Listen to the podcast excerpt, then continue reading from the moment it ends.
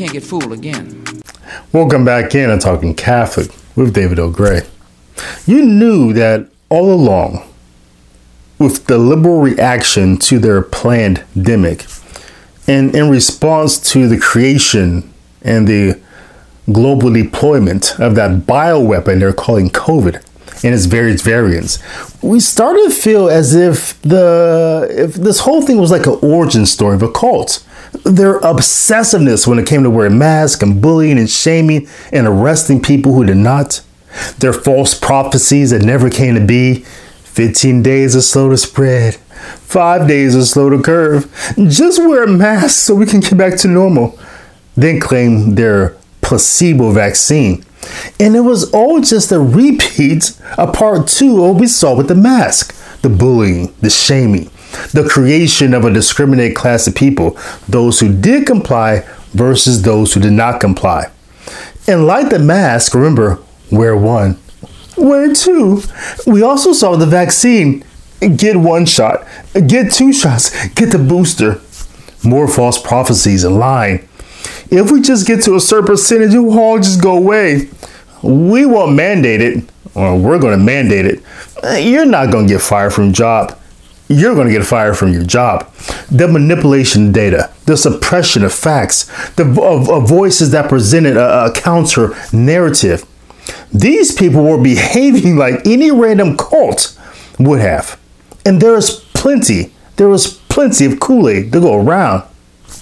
But then it happened. The New York, the new governor of New York, Kathy Hochul, spoke at a Christian Cultural Center recently, a non-denominational mega church, and most clearly articulated for us the most compelling evidence we have seen, we have heard thus far that the pro-vax community is a legitimate cult with their own God.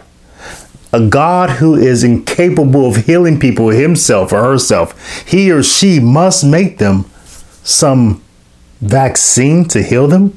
I prayed a lot to God during this time. And you know what? God did answer our prayers. He made the smartest men and women, the scientists, the doctors, the researchers. He made them come up with a vaccine. That is from God to us. And we must say, Thank you, God. Thank you. And I wear my vaccinated necklace all the time to say, I'm vaccinated. All of you. Yes, I know you're vaccinated. You're the smart ones, but you know there's people out there who aren't listening to God and what God wants. You know this. You know who they are. I need you to be my apostles. I need you to go out and talk about it and say, we owe this to each other. We love each other. Jesus taught us to love one another. And how do you show that love? But to care about each other enough to say, please get vaccinated because I love you. I want you to live. I want our kids to be safe when they're in schools. I want you to be safe when you go to a doctor's office or to a hospital and are treated by somebody. You don't want to get the virus from them. You're already sick or you wouldn't be there. We have to solve this, my friends. I need every one of you.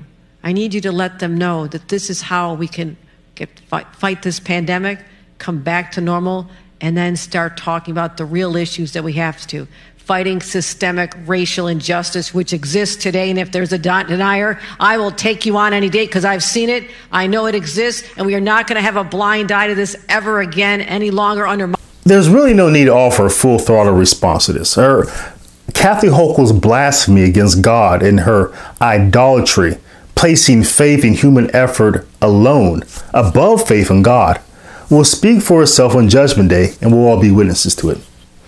But I will remind you this that when God heals you, there are no side effects. That healing from God requires faith in Him, not in human effort alone.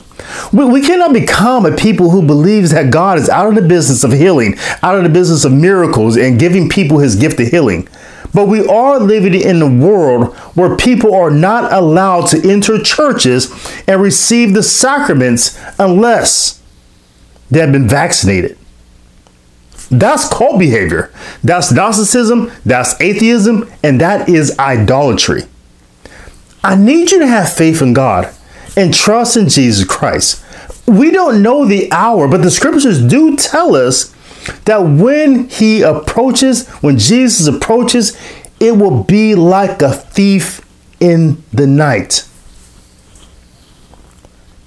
it's looking dark outside.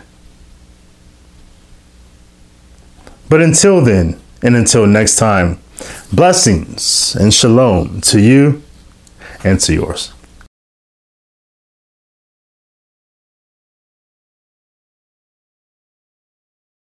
Hi, everybody. Thank you for watching. Subscribe here to get the latest from the show. Also, be sure to check out the content you've missed. If you'd like to keep supporting my work, consider joining my team on Patreon, where you'll be gifted great perks like books, hoodies, and mugs. Thanks again.